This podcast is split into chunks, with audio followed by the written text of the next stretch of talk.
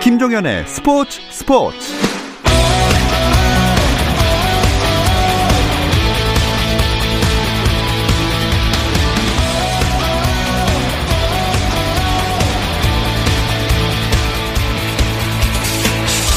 스포츠가 있는 추석 연휴 어떠신가요? 아나운서 김종현입니다. 스포츠 스포츠에서는 평소보다 조용하고 외로운 명절을 보내고 있는 분들에게 작은 위안이 되길 바라는 마음으로 추석 연휴 특집을 준비해서 전해드리고 있습니다. 궁금하지만 쉽게 알 수 없었던 스포츠 직업의 세계들을 좀 더 깊숙하게 들여다보고 있는데요.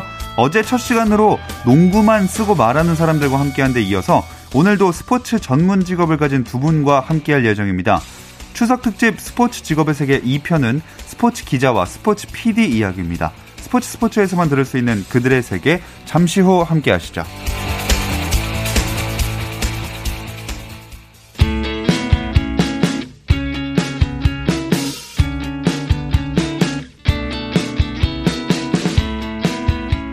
스포츠 추석 특집 스포츠 직업의 세계 2편 스포츠 기자와 스포츠 PD의 이야기를 시작해 보겠습니다.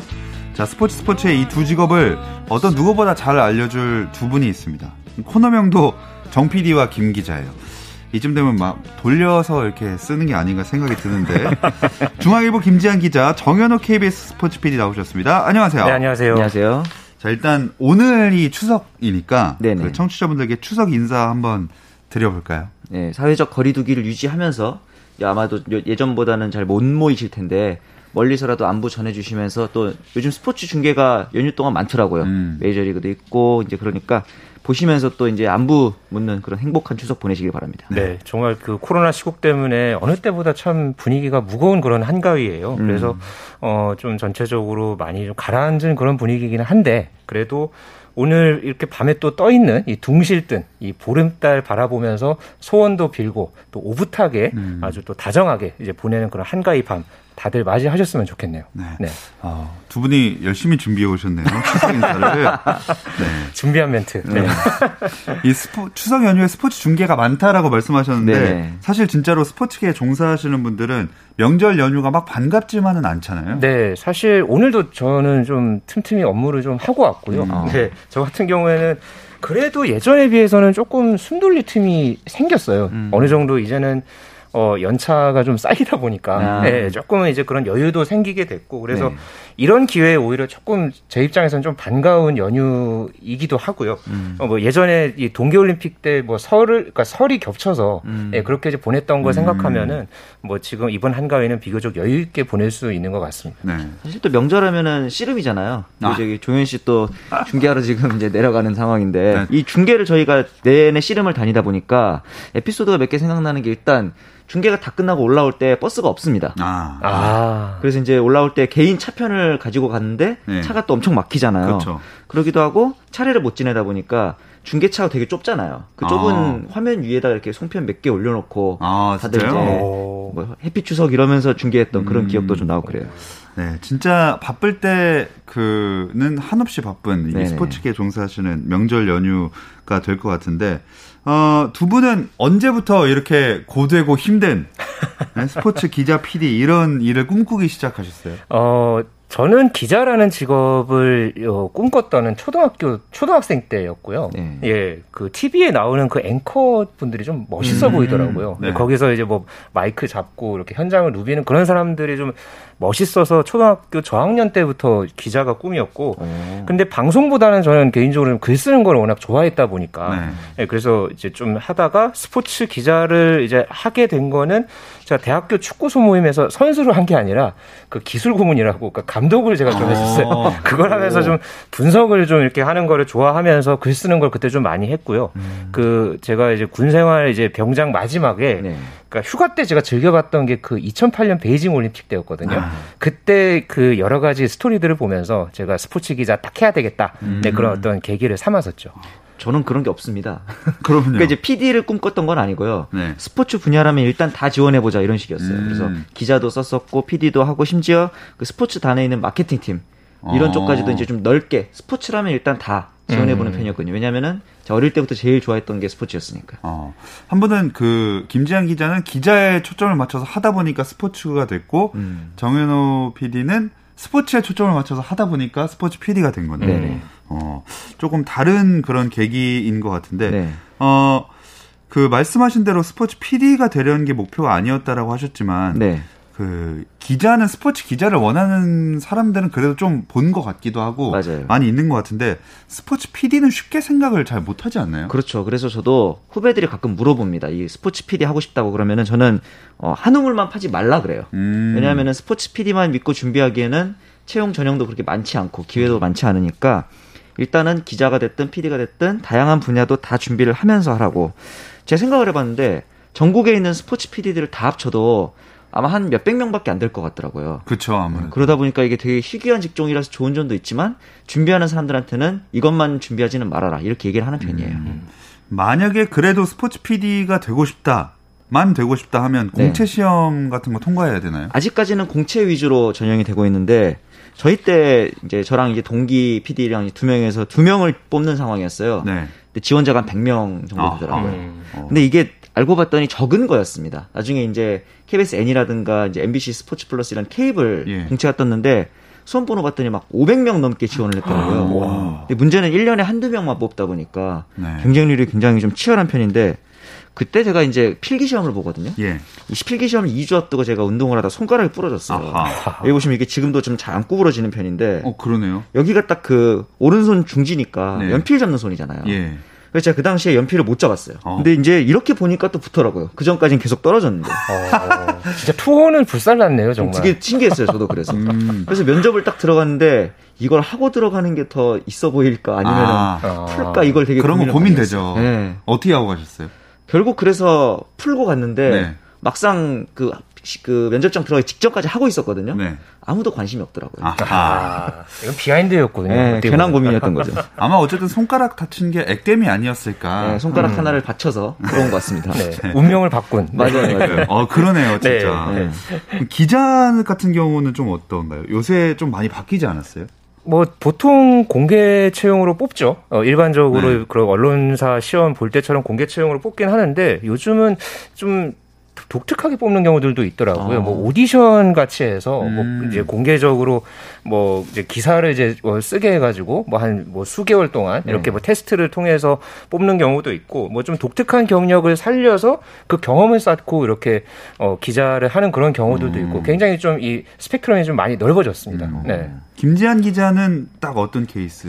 저도 그렇게 막 그 평범하지는 않았어요. 그러니까 어. 저도 물론 공채로 들어오기는 했었는데 네. 그 전에 제가 스포츠 기자를 딱 해야 되겠다라고 이제 마음을 먹은 다음에 그 제가 이제 아까 이제 군대 제대하고 나서 제가 스포츠 기자 되겠다고 마음 먹었다고 했잖아요. 네.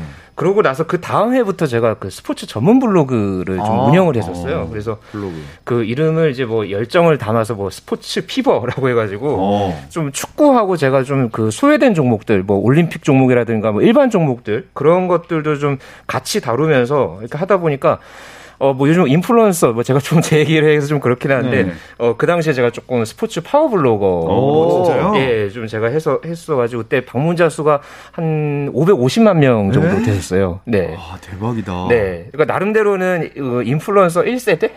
오. 네, 좀 그렇게 이제 자부를 좀 하고 있고 가끔 검색하다가 그 제가 이제 기사 이제 쓰면 자료를 찾잖아요. 네네. 근데 그냥 이제 뭔가 익숙하다 해서 봤더니 제가 쓴 글이에요. 옛날에. 근데 저, 예, 저 네. 말고도 근데 이제 다른 선배 기자들 보면 야 이거 언제 썼냐 막 이렇게 어. 물어보고 하는데 저도 그게 기억이 안 나더라고요. 하긴 맞아. 시간이 예. 오래됐으니까. 그만큼 아 제가 진짜 열정을 바쳤다. 네, 뭐 이렇게 좀 얘기를 해볼 수 있을 것 같네요. 혹시 네. 그 블로그 스펙 쌓기용은 아니었습니까? 어 부인할 수는 없겠, 아니, 아니, 부인하지는 않겠습니다. 네.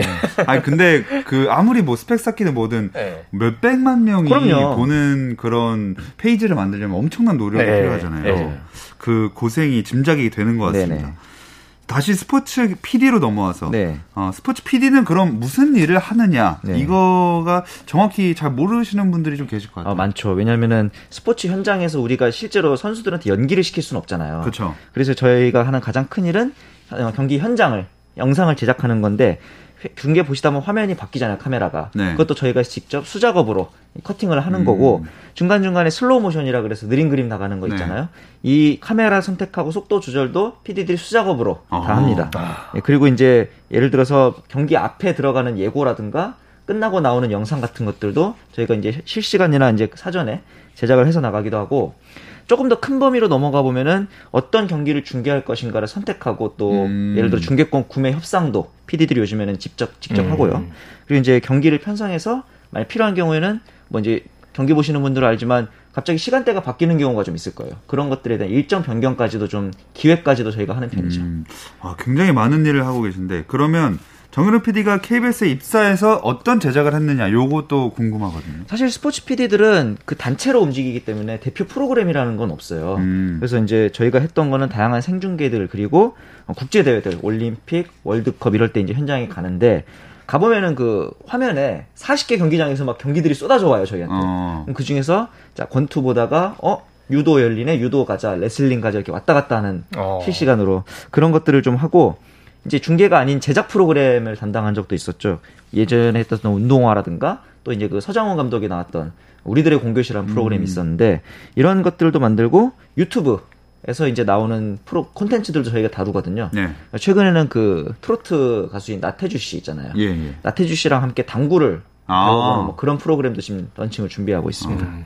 자, 이렇게나 많은 일을 스포츠 PD가 행하고 있습니다. 음. 자, 김지한 기자는 신입 기자 시절을 떠올렸을 때 뭘 했다거나 어떤 그런 경험이 제일 많이 떠오르나요? 저 제가 2012년에 입사를 했거든요. 네. 그때 이제 스포츠 전문지에서 이제 처음 제가 기자 생활을 시작을 했었는데 보통 그 기자 스포츠 기자를 이제 들어가게 되면은요. 어, 축구랑 야구로 이제 메인 종목이 나뉩니다. 맞아요. 근데 이제 제가 이제 입사했던 그 회사 같은 경우에는 어, 축구가 어, 올림픽 종목을 이제 같이 할 수 있었거든요. 그래서 이제 제가 축구를 그 당시에 일지망으로 지원을 했었고, 뭐 저는 야구를 해도 상관없었지만은 네. 그때 이제 축구를 하게 됐었고, 결과적으로 이제 축구 담당을 하면서 그때 딱 제가 바로 그 제가 맡았던 그 당시 대회가 런던 올림픽이었었어요. 아, 시작부터 네. 큰 걸. 예, 처음부터 바로 이제 그렇게 하다 보니까 당시 그게 또 7월이었거든요. 거의 올림픽 한 달 전이고 그래서 그때 뭐 파주 대표팀 트레이닝 센터라든가 뭐 태릉 선수촌이라든가 그런 훈련장 실제로 가서 보고 진짜 그 휘둥그레 했던 맞아요. 훈련하면서 특히나 막 그 밧줄 타고 가는 훈련 아 그거. 그 훈련이 굉장히 저는 참그 실제로 보니까 네. 아, 진짜 참 그 대단하면서도 그게 생각보다 엄청 높잖아요. 그러니까요. 또 어. 어. 떻게 저렇게 할까 막 좀 궁금해지기도 하고 그랬었죠. 그래서 네. 그때 또 여러 가지 그런 경험을 해보면서 참 제가 지금 좀 남들보다가 제, 제 나름대로 장점이라고 한다면 좀 기사를 빠르고 정확하게 쓰는 편이거든요. 그런 거를 하는 데 있어서 그때 참 많이 경험하고 배웠던 그 런던 올림픽의 좀 기억이 떠올려지네요. 아. 네. 뭐 런던 올림픽 뿐만 아니라 시작으로 해서 여러 가지 국제 대회를 엄청 많이 다 참여를 하셨겠죠? 그렇죠. 그때마다 이제 현장에 갔는데 현장인데 현장이 아니에요. 왜냐하면 그 경기장에는 저희가 막상 못 가는 게 음. 거기서 찍은 화면들을 저희가 중계차에서 수신을 받거나 네. 혹은 이제 방송센터에서 수신을 받기 때문에 경기장에 직접 가지 못해서 그 현장의 열기를 못 본다는 게 좀 아쉬울 때가 많아요. 음. 마치 요즘 무관중 경기처럼 네. 맞아요. 경기장 밖에만 그렇죠. 갈수 있고 들어가지 못하는 느낌이네요. 그러니까 스포츠 PD 분들이 진짜 그 현장, 그러니까 그 경기장을 가서도 음. 그냥 그 현장 선수들하고 이렇게 만날 수 있는 기회들이 없다 보니까 의외로 별로 없어요. 예, 없고 뭐 바깥에 나갈 수 있는 그런 상황들이 그렇게 많지가 않더라고요. 네. 많지가 않은 게 아니라 거의, 어, 아예 거의 없다고 예, 봐도 될 것 같고 스포츠 기자들 같은 경우에도 물론 현장을 보고 이제 선수들하고 접촉하고 뭐 그런 부분들은 있는데 네. 좀 아무래도 어 경기가 딱 끝나면은 거의 막 2시간, 3시간 막 거의 그럴 때까지 같이 남아서 음. 또 이제 선수들 뭐 그런 어떤 behind 이야기 듣고 분위기 전달하고 그러느라고 굉장히 또 다들 참 많이 땀 흘리면서 네, 고생들을 참 많이 합니다. 음. 그렇게 접촉이 많다는 게 좀 약간 좀 기자들이 부러울 때가 많더라고요. 네, 그런 얘기 진짜 저도 많이 들었어요. 네. 아, 두 분이 이렇게 같이 모시니까 이런 이야기가 또 네, 네. 재밌네요. 네. 그 근데 당연히 그러면 여러 가지 대회를 참여해 보시고 많은 기억을 갖고 계시겠지만 네. 제일 기억에 남는 뭐 대회 경기는 뭐가 있을까요? 아, 진짜 이게 참 원픽이라는 게 어렵죠. 네, 정말 참 어려운데 저는 그래도 올림픽을 좀 여러 번 경험을 그래도 제 그 경력치고는 좀 제법 했거든요. 네. 그래도 그 중에서도 뭐니 뭐니 해도 평창 동계올림픽. 아. 네. 그 입사 제가 전 딱 직전 해에 이 평창 올림픽을 유치를 했었거든요. 네. 그래서 우리나라에서 하는 이 올림픽을 현장에서 취재하고 싶은 좀 그런 어떤 욕심이 되게 좀 컸었고요. 음. 예, 그래서 어 지금 그러니까 테스트 이벤트부터 어, 평창 올림픽 할 때까지 제가 진짜 평창을 거의 막 살다시피 하면서 아, 네, 맞아요. 막 여러 가지 그런 취재도 하고 지금 제가 이제 메고 다니는 가방도 평창 마크가 아, 붙어 있습니다. 그, 네, 맞아요. 네, 그 정도로 예, 스포츠 기자 김시안을 만든 대회다. 네, 음. 네, 그렇게 자부하고 싶네요. 어, 평창 올림픽 네. 한 많은 분들에게 또 기억에 남는 올림픽일 것 같습니다. 그렇죠. 정현우 PD님. 저는 제일 기억에 남는 게 리우 올림픽인데 아. 16년에 열렸던 그 당시에 제가 그 중계를 하러 간 게 아니라 인, 1인 미디어 그런 식으로 이제 디지털 영상을 직접 오. 만들러 갔어요. 음, 네. 그래서 혼자 촬영도 하고 가져와서 편집도 하고 직접 올리는 이런 식으로 처음으로 1인 미디어를 했었는데 기억에 남는 게 그 당시에 그 박상영 펜싱의 박상영 선수가 아, 네, 네. 할수 있다. 할수 있다를 외쳤었는데 요거를 이제 제보를 받고 제가 아마 우리나라 그 당시에 이제 인터넷에 제일 먼저 올린 사람일 거예요. 왜냐하면 경기 끝나자마자 바로 올렸는데 네. 당시에 이제 포털 사이트는 그 올림픽 중계권이 없었기 때문에 음. 저희 SNS에만 올렸거든요. 예. 그게 이제 당시 엄청난 그 이슈가 되면서 그 전까지는 제가 아 뭔가 히트를 쳐야 되는데 부담감만 있고 에이, 이런 방송국 사람. 뭔가를 보여줘야 되는데 네. 그런 고민을 해서 개인적으로는 박상영 선수한테 굉장히 일면식도 없는데 고맙더라고요. 후에 어떻게라도 감사의 인사를 표한 적이 있으신가요? 아 이제 그 이후에 나중에 경기장에 가서 네. 아. 찍으면서 제가 그거 올렸다고 하면서 너무 감사하다고 그랬더니 박상현 선수도 또 되게 해맑게 웃으면서 좋아해 줬습니다. 음, 서로 윈윈이 아니었을까 싶네요. 아, 그럼요. 네. 어, 이렇게 해외 출장을 많이 다니고 역사적인 현장에 있고 이런 게 정말 행복한 일이지만 이게 만약에 제가 생각했을 때 관중으로 가면 뭐 당연히 아 너무 즐거워하고 음. 뭐 만약에 조금 지거나 이러면 아쉬워하고 충분히 그 빠져서 즐기면 되는데 맞아요. 두 분은 그러시질 못하잖아요. 네. 이게 어떻게 보면 일의 측면이 되는 거니까. 그러니까 이게 그 메이저 대회 같은 뭐 월드컵이나 올림픽이나 아시안 게임 뭐 네. 이런 대회들을 가면요 그 선수들하고 기자들이 만나는 그 공간이 있어요 zone이라고 아, mixed zone, 네. 예, 거기서 이제 경기 끝나고 뭐 혹은 경기 전에도 뭐 어떻게 뭐 준비하고 있는지 그리고 또 경기 끝나고 나서는 뭐 어떤 감정인지 이런 거를 서로 묻고 대답하고 그런 공간이 있는데 네. 거기서 이 선수들의 모든 각종 감정들을 다 이게 볼 수 있어요. 음.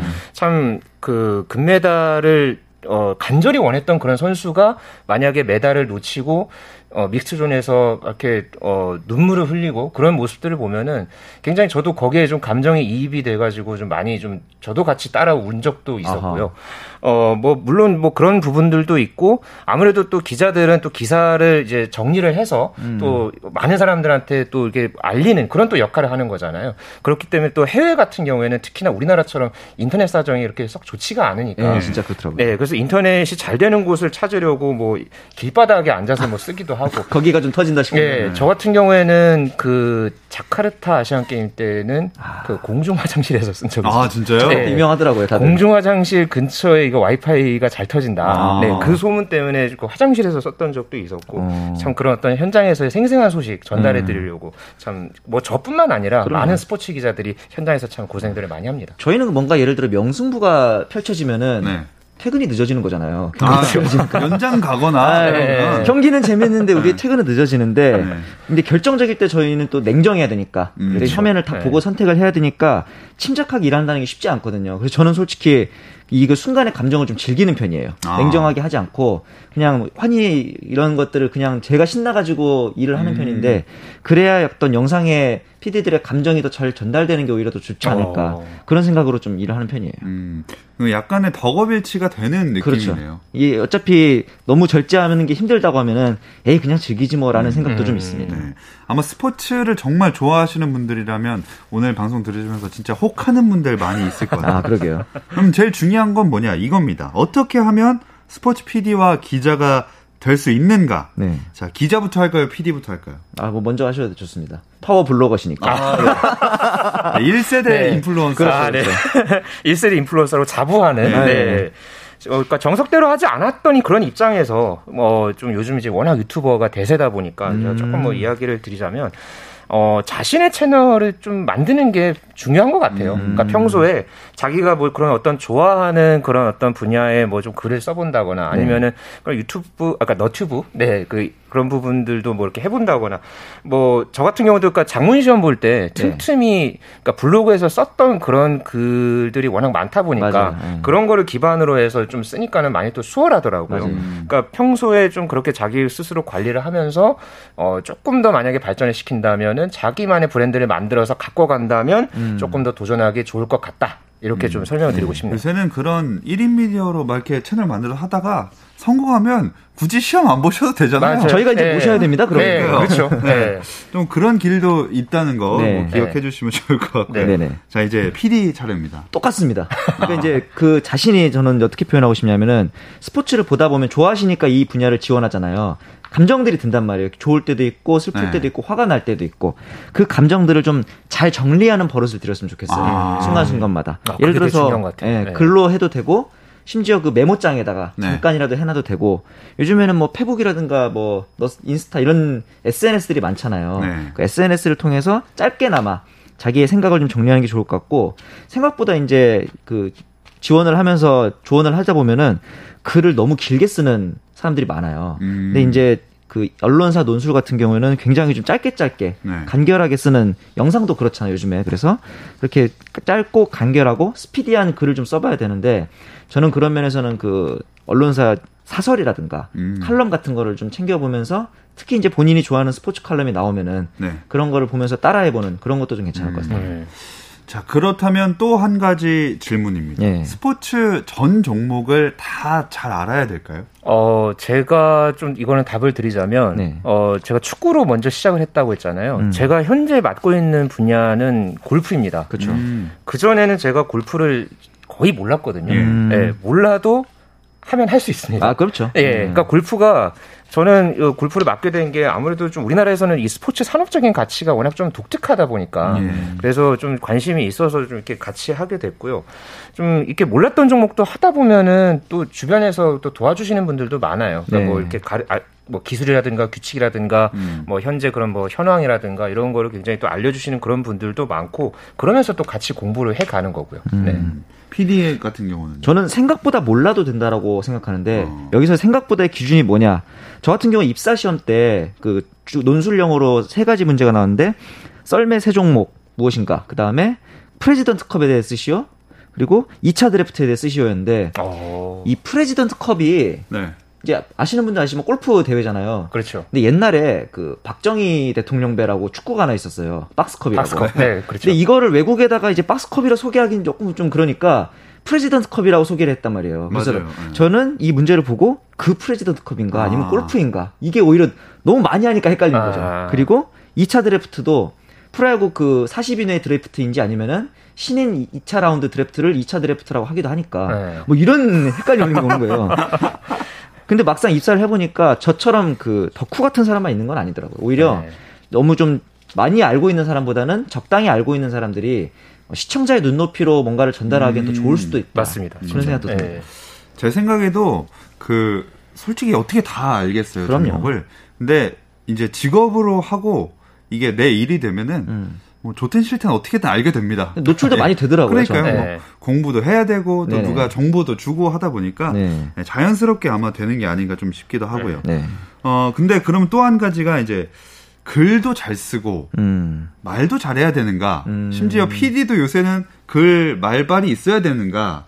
저희가 뭐 1박 2일이나 이런 예능처럼 출연을 하는 건 아니니까. 네. 네. 근데 이제 대화를 나누다 보면은 말도 아까 막 글처럼 짧고 간결하게 하는 사람들이 좀 논점을 잘 정리한다는 생각은 들더라고요. 네. 그래서 아마 준비하시는 분들은 그런 생각도 좀 하면 좋을 것 같아요. 네, 그러니까 참 말 잘하는 사람이 저는 개인적으로 굉장히 그동안 부러웠었거든요. 아.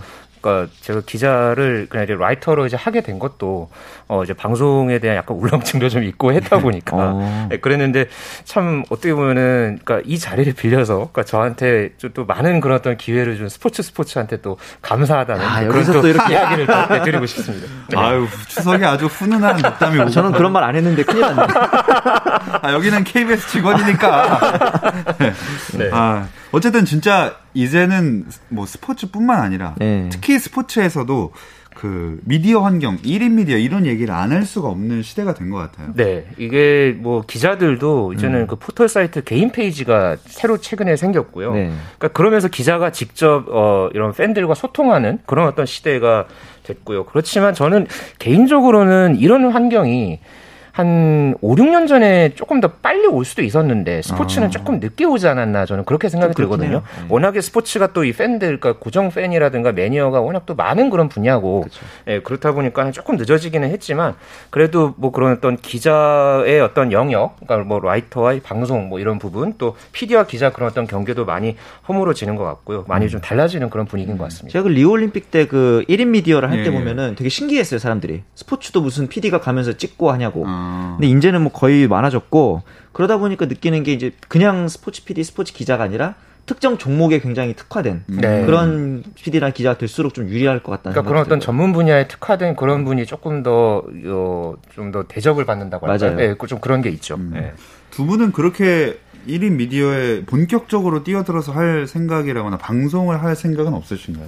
저는 조금 아직은 네, 음. 내공을 좀 더 쌓아야 될 것 같고요. 음. 저는 현장 경험이 좀 많아졌으면 좋겠어요. 왜냐하면 선수들을 만나고 그래야 뭔가 비하인드도 듣고 제가 할 얘기가 많은데 음. 요즘에는 이 중계차에 감금만 돼 있다 보니까 아하. 이 선수들을 만날 기회가 좀 많아진다면 도전해보고 싶은 생각은 있습니다. 네. 두 분이 같이 하시면 되겠네요. 네. 이제 마지막으로 두 분의 후배가 되길 꿈꾸는 사람들에게 네. 조언 한마디씩 하고 마무리하겠습니다. 어, 일단은 많이 보고 많이 쓰고 스포츠를 사랑해야 겨우 이 직업에서 버틸 수 있는 것 같아요. 왜냐하면 아. 하다 보면 분명히 힘들기도 하고 스포츠가 싫어지기도 하거든요. 네. 저는 스포츠를 직업으로 삼는 게 약간 제가 좋아하는 노래를 그 모닝콜로 해놓는 거랑 비슷하다 생각해요. 음. 좋은데 싫어요. 음. 그럴 때가 있기 때문에. 오, 네. 네. 네. 그래서 이제 뭔가 애정어린 쓴 소리도 많이 해보고 그래야지 좀 그러니까 예를 들어서 요즘에 승부 조작이라든가 뭐 학교 폭력이라든가 이런 선수들의 이슈에 대해서도 자기만의 관점을 좀 충실하게 준비를 해놔야 이제 애정도 있어야 쓴소리를 하는 거니까요. 음. 그런 부분들을 좀잘 정리를 해놨으면 좋겠어요. 네. 스포츠 기자, 기자 는 아무래도 현장에 가서 거기서 경험하고 느낀 거를 다른 사람들한테 알려야 하는 게 기본적인 일이거든요. 네. 그러니까 그거를 또 잘 해내려면은 기본적으로는 좀 성실해야 된다고 생각을 음. 하고요. 어, 성실함도 물론 중요하지만 저는 좀 남들한테 이런 얘기를 되게 많이 합니다. 그러니까 네. 좀 자기가 좋아하는 일을 해야 된다. 음. 예, 그 좋아하는 일을 한다고 했을 때 그 중심에 스포츠가 있다면 저는 이 스포츠 기자, 뭐 스포츠 PD도 마찬가지고 절대 나쁘지 않은 그런 직업이라고 생각을 하거든요. 음. 조금 시간이 뭐 개인적인 시간이 좀 불규칙하기는 합니다만은 네. 그래도 이 좋아하는 일을 하는 사람들이 그러니까 저는 좀 개인적으로 더 늘어났으면 하는 음. 그런 바람이고요. 그 중심에 스포츠가 정말 있었으면 음. 하는 그런 바람도 함께 얘기해 봅니다. 자, 스포츠 스포츠가 추석 특집으로 준비한 스포츠 직업의 세계 2편 스포츠 기자와 스포츠 PD의 이야기를 들어봤습니다. 함께 해주신 정현호 KBS 스포츠 PD, 중앙일보 김지한 기자 두 분 고맙습니다. 네, 감사합니다. 감사합니다. 내일은 스포츠 캐스터들과의 만남이 준비되어 있으니까요. 관심 있는 분들은 별일 있더라도 꼭 챙겨 들어주세요. 김종현의 스포츠 스포츠.